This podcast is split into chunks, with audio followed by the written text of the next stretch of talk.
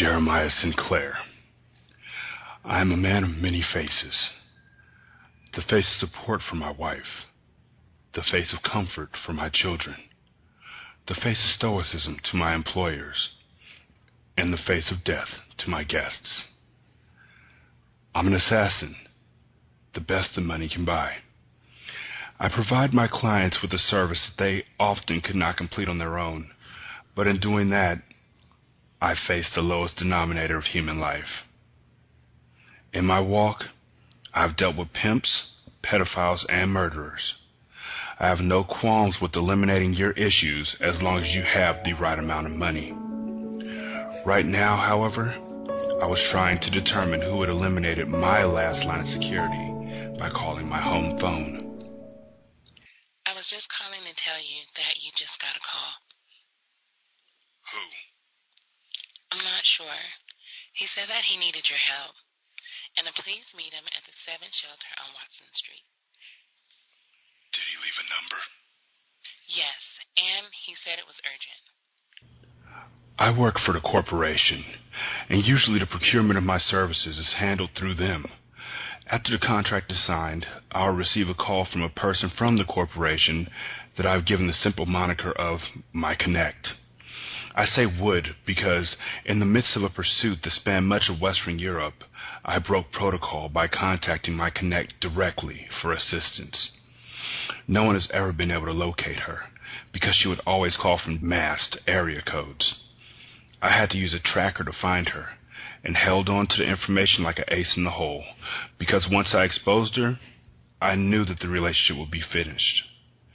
As expected, the corporation made sure to let me know almost immediately afterwards that my breach of conduct had been noted, and I hadn't heard anything afterwards. Now I was receiving calls that should have been going through the corporation at my home. At least, that's how it seemed. Okay. Babe, Yes? I think you and the kids should take that trip that we discussed. Go to. Yes, there. I didn't want to say too much over the phone because it was clear to me that if someone was able to acquire my home telephone number, there was no reason to not assume that they also had access to my home. If a potential client had access, then so did a potential enemy. I never leave witnesses, but if there was someone nearby who didn't recognize me and didn't know my job, I would let them be. I wasn't a serial killer after all. I was an employed member of a company who often needed me to set things right. The completion of those tasks meant that someone died.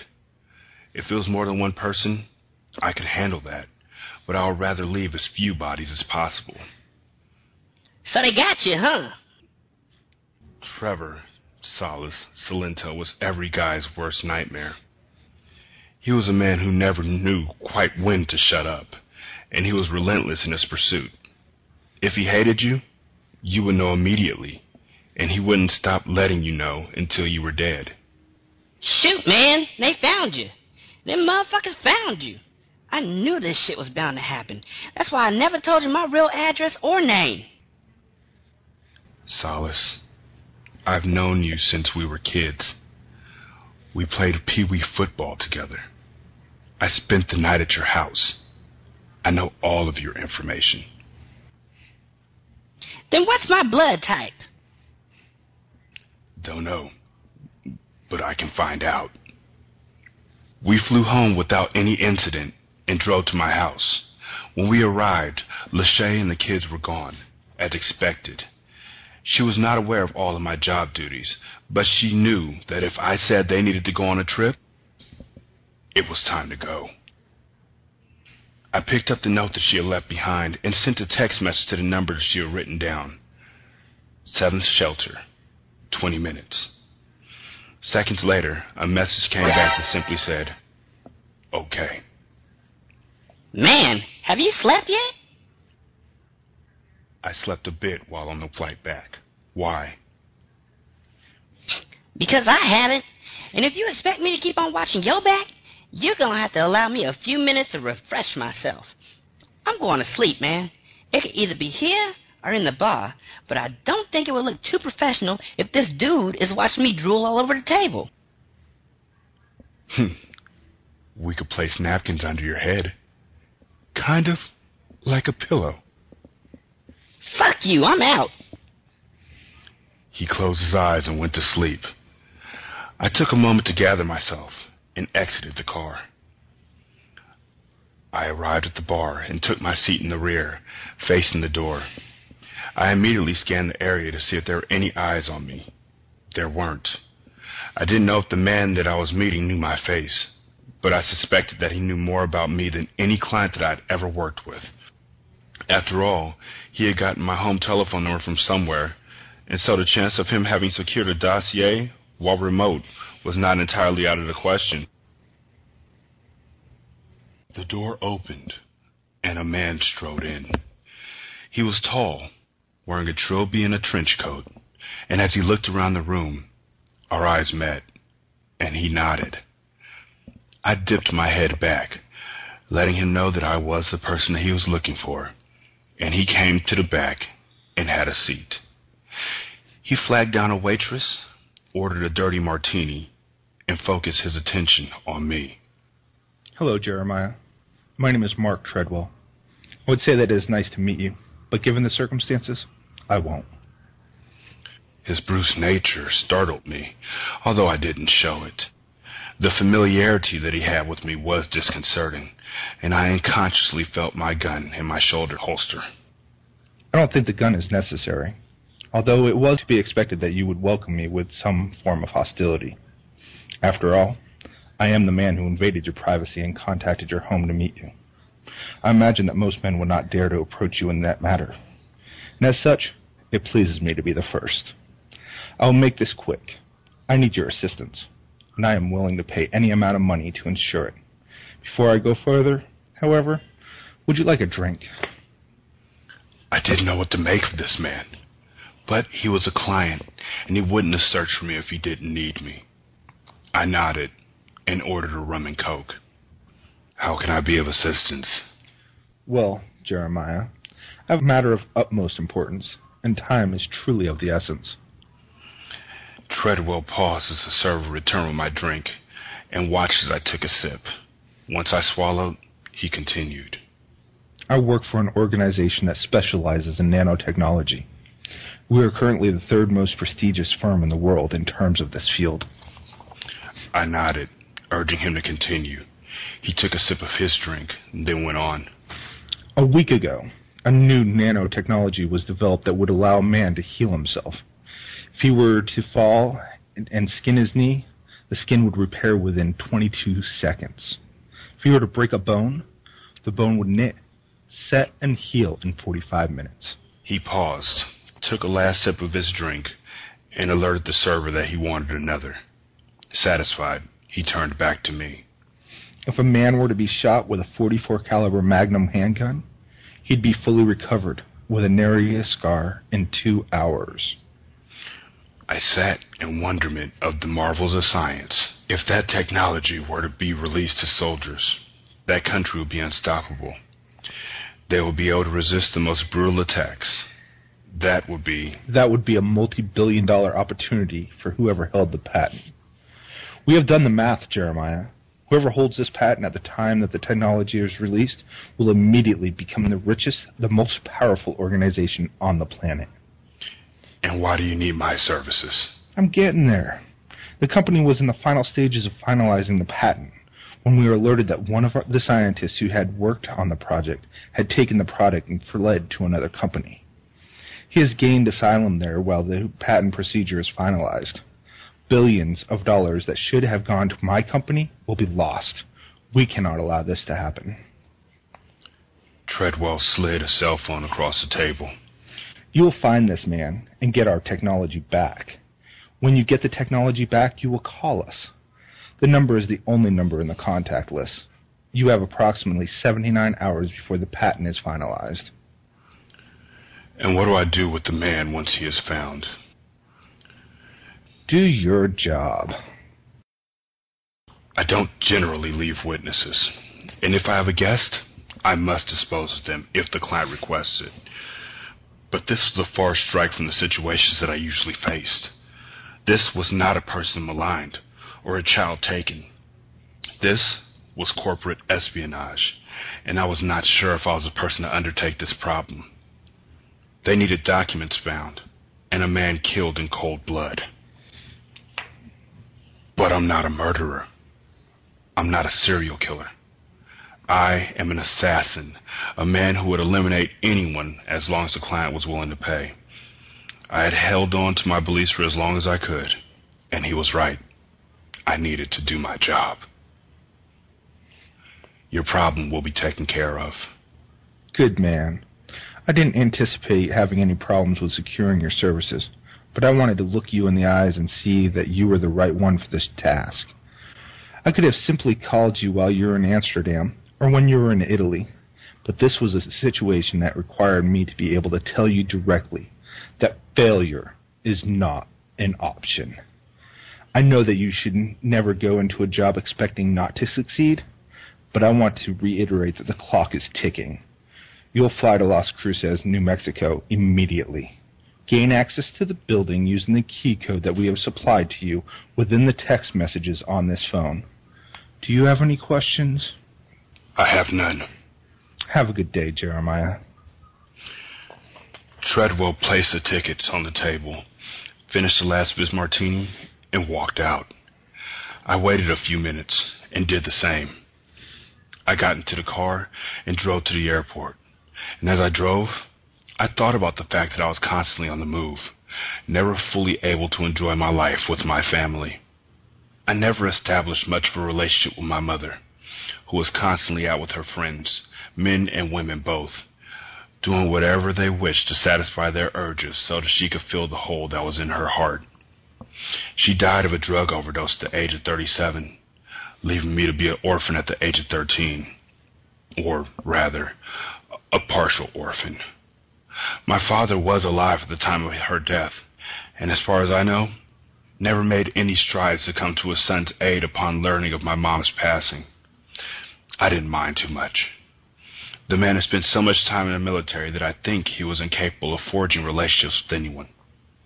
It had been years since I had seen him, and decades since we had any semblance of a conversation. I awoke Solace, and we boarded the plane. Solace immediately went back to sleep, and I sat, thinking about my children and what my legacy would be in their lives. I tried to attend every school and extracurricular function that they were involved in, but it was becoming more and more difficult to find the time needed to fully show them that I was there for them. I also found that I had less and less time available for Lachey. It was difficult to balance my life with my livelihood, but it was a livelihood that allowed my family to live the life that they did. As long as there were guests for me, there were clients. The path that I walked was a circle. We landed in New Mexico and rented a vehicle. After driving to the hotel on Griggs Avenue, we unloaded our bags and went into the room for a rest. I laid on my bed and closed my eyes for what I wanted to only be a 30-minute nap. But when I awoke, it was 10.30 the next morning. I had slept for 12 straight hours. I arose, showered and dressed, and went down to the hotel restaurant where I sat and ate. I went back up to the room and awoke Solace, who then showered and dressed. We then got into the vehicle and left. Did you eat? Yes, I did. I would have woken you up, but I didn't. Why not? Because you were mumbling in your sleep about what you were going to do to Gabrielle Union. I figured that it would be a tragedy to wake you up from that dream. You're right. I probably would have shot you. I took a look at the dossier that was attached to a text message on the phone that Treadwell had sent me. The target's name was Lance Devereaux. He was a 47-year-old man from New Orleans. Graduated magna cum laude from LSU in 1983. Worked in engineering for several years, and then moved to nanotechnology in 1990, where he remained for the next 20 years. He had the frame that you would expect of a scientist, tall and gaunt, eyes serious and piercing. He had no wife or children. Clearly, his work was his life. Kinda like mine. I pushed that thought out of my head and arrived at the address for the company. I used the key code and pushed the door open. The cool air was a welcome respite from the acrid air that hung over the area like a heavy coat. The building was humming, full of activity and conversation. We walked past the receptionist and boarded an empty elevator. I pressed the button for the 17th floor, and once we reached our destination, we disembarked. We walked down the hall, the plush carpet masking all footsteps. What type of money do you think these folks make, man? I would assume it will be in the realm of six figures. Dang, that's it? To build a tiny program that could change the fabric of the world's history? Just six? Shoot. If I had that type of power in my head, I would hold the first bidding war in the history of geekdom. I would ask for a seven figure contract for starters. Is that it? Hell no, that ain't it. I would also ask for three luxury cars, a house in my mama's name, 22 fly girls who, if asked, would bark like a dog like the queen to be from Coming to America, nine 3D movie theaters, and 22 pounds of the finest greenery in the history of hydroponics. I would also request casual Fridays. I, I just looked at him and kept walking. One day, when I chose to believe in God and I started praying, I would pray for solace first. We walked down the hall until we reached an office that had the name L. Devereaux on it. Looking around, we determined that no one was watching us, and we walked into the office. Mr. Devereaux was sitting at his desk, his back to us, listening to music on his earphones. The music was so loud that he didn't hear us approach. He only moved when he felt the gun press against his jugular vein. Mr. Devereaux, I'm a man who doesn't need to be named. I work for a client who doesn't need to be trifled with. We need you to take this time and think about who would send me to find you at this time. Do you have that group in mind? He nodded. So what I need you to do is get all of the paperwork and data that you've taken from that company, log out of your computer, and leave for the day. If you speak a word to people other than I will see you tomorrow, I'm not feeling well, you won't see them tomorrow. Do you understand? He nodded. Call your boss. He did as I requested including placing the entire file onto a flash drive that he placed in his pocket. He called his boss and told him that he wasn't feeling well, and he would be out of the office for the day. He shut down his computer, and we walked out to his car, a Cadillac STS. He walked to the driver's side, and I shook my head, pointing him in the direction of the passenger seat. He walked to the other side and got in. You mean I got a ride in the back? Where else did you expect to be at? Shit. I was kind of planning on calling shotgun and hopping in. We walked to the driver's side and got in. I pushed the start button and we drove off. I didn't expect much, if any, trouble from Devereaux. He seemed to be in shock from the entire situation. However, I had learned at a very early age that it was the quiet ones that I should worry most about. So I covered his face with a chloroform rag, and his body instantly relaxed. We rode in silence to the Kilbourne Hole in the Potrillo Mountains, south of Las Cruces. When we arrived, I waited for him to regain consciousness. The conversation was brief. I didn't really want to get too involved in the semantics of the situation. I just wanted to get the documents, get the data, kill my guest, and get home to my family. So I asked him if all the information was on the documents and in the flash drive. He said it was. I asked if a password, and he supplied it. I asked him if he had left any copies anywhere. He said he had one more copy at his home. He gave me the address, and I saved it along with the password into the phone. I took the documents and the flash drive from him, motioned for him to get out of the vehicle, and walked into the edge of the hole. I pushed him into the 100 foot deep hole and left. I drove back down the mountain, left his car on the side of the highway, and walked to a bus station. Once I reached the bus station, I boarded the bus and rode to the airport. On the way to the airport, I called the number on the contact list and advised the job was completed. I also told the contact about the copies of the data that were on Devereaux's computer at his home. We met at the airport. I gave him the documents, the flash drive, and the keys to my rental car, and the man got into his own car and drove off, presumably to clear all data and evidence from Devereaux's computer. The money was wired into my account, and we boarded the flight and went home, where I was looking forward to peace and quiet for a few weeks. Time with my kids. Time with my wife. That was my goal, my focus. I arrived at my house, cooked dinner, spoke to Lachey and the kids, and just relaxed. The job bothered me less than I expected, which troubled me for a few moments. I was just doing what I was paid to do, what I was the best at. They wouldn't have come to me if I wasn't the man for the job. I did what I was sent to do, and in a way that can never be traced back to me or Treadwell. Comforted by this thought, I sat back and drank my juice. Yeah, Treadwell gave you a nice little payday, didn't he?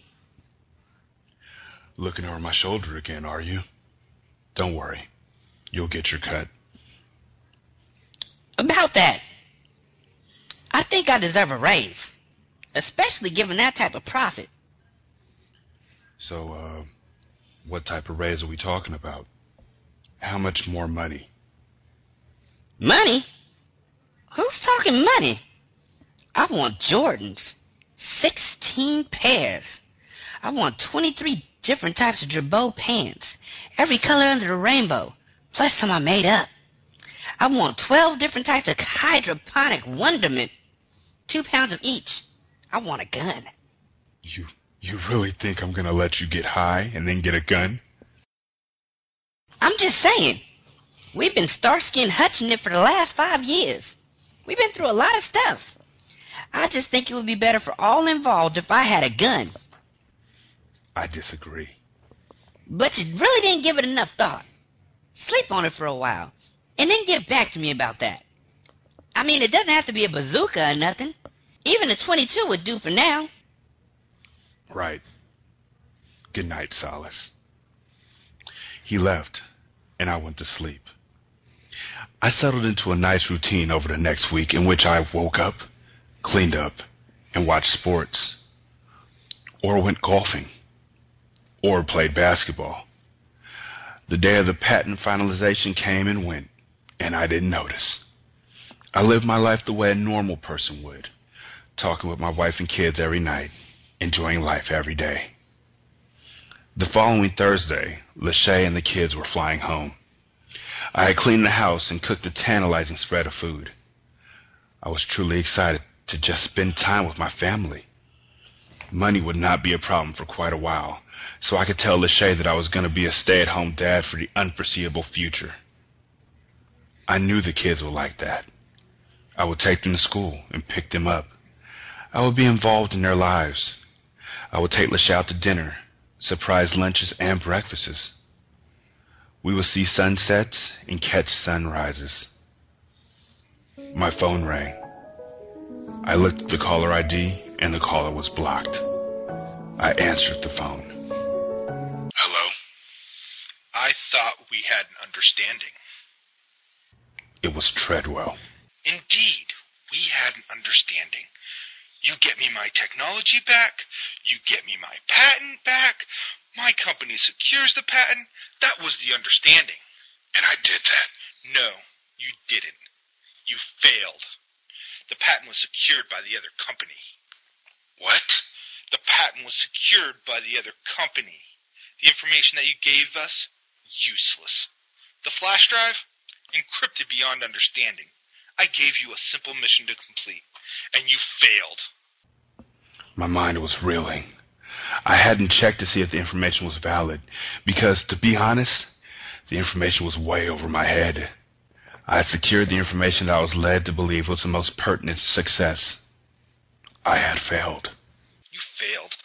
The data was incorrect. The only person who could have gotten the correct information was dead by your hand. Nice disposal, by the way. We can and will tie the other company up in litigation for years. But the bottom line is that any innumerable amount of money was lost this week, all due to your failure. I sat in silence. Have you ever seen billions crumble directly in front of your eyes because of failure to follow through? You give someone a job to do for you, and you expect results. I expected results. I expected you to produce for me. You did not, Jeremiah. What is worth the most to you, Jeremiah? What would be absolutely invaluable to you? Your money? I don't see you're that type of person. Your life? While important, I don't see that as being worth much. No offense. None taken. Jeremiah, I froze. But what about your linchpin? What about if I took the only person who not only meant the world to you, but also watched over and nurtured your children, whom I presume are the light of your world? What if I took that away and caused you not only years of grief, years of counseling, and an eternity of guilt, but also took away your livelihood, because no one would be around with your kids while you were away? What then? Please, don't. You're on speakerphone.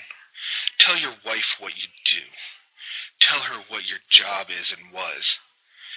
Tell her how you failed. Jeremiah, what does he mean you failed? What exactly is your job? Lachey, I'm an assassin. I kill people. I was hired to kill a man and get some documents and technology back for the man who was with you. And I failed. I cost him billions. The kids. We were walking out of a terminal when a man grabbed me. Another man grabbed the kids. Jeremiah, my kids are gone. Our kids are gone. I sat there, processing the information that she had given me, a chill running up my back. If you have harmed my children in any way, I will. You will have failed. Again. Don't worry, Jeremiah. I haven't done anything to them. No children, right? Isn't that the rule? What was the rule, Jeremiah? No women or children, Treadwell. No women or children. Right. No women. Well, about that. Please, no. Please, God, no.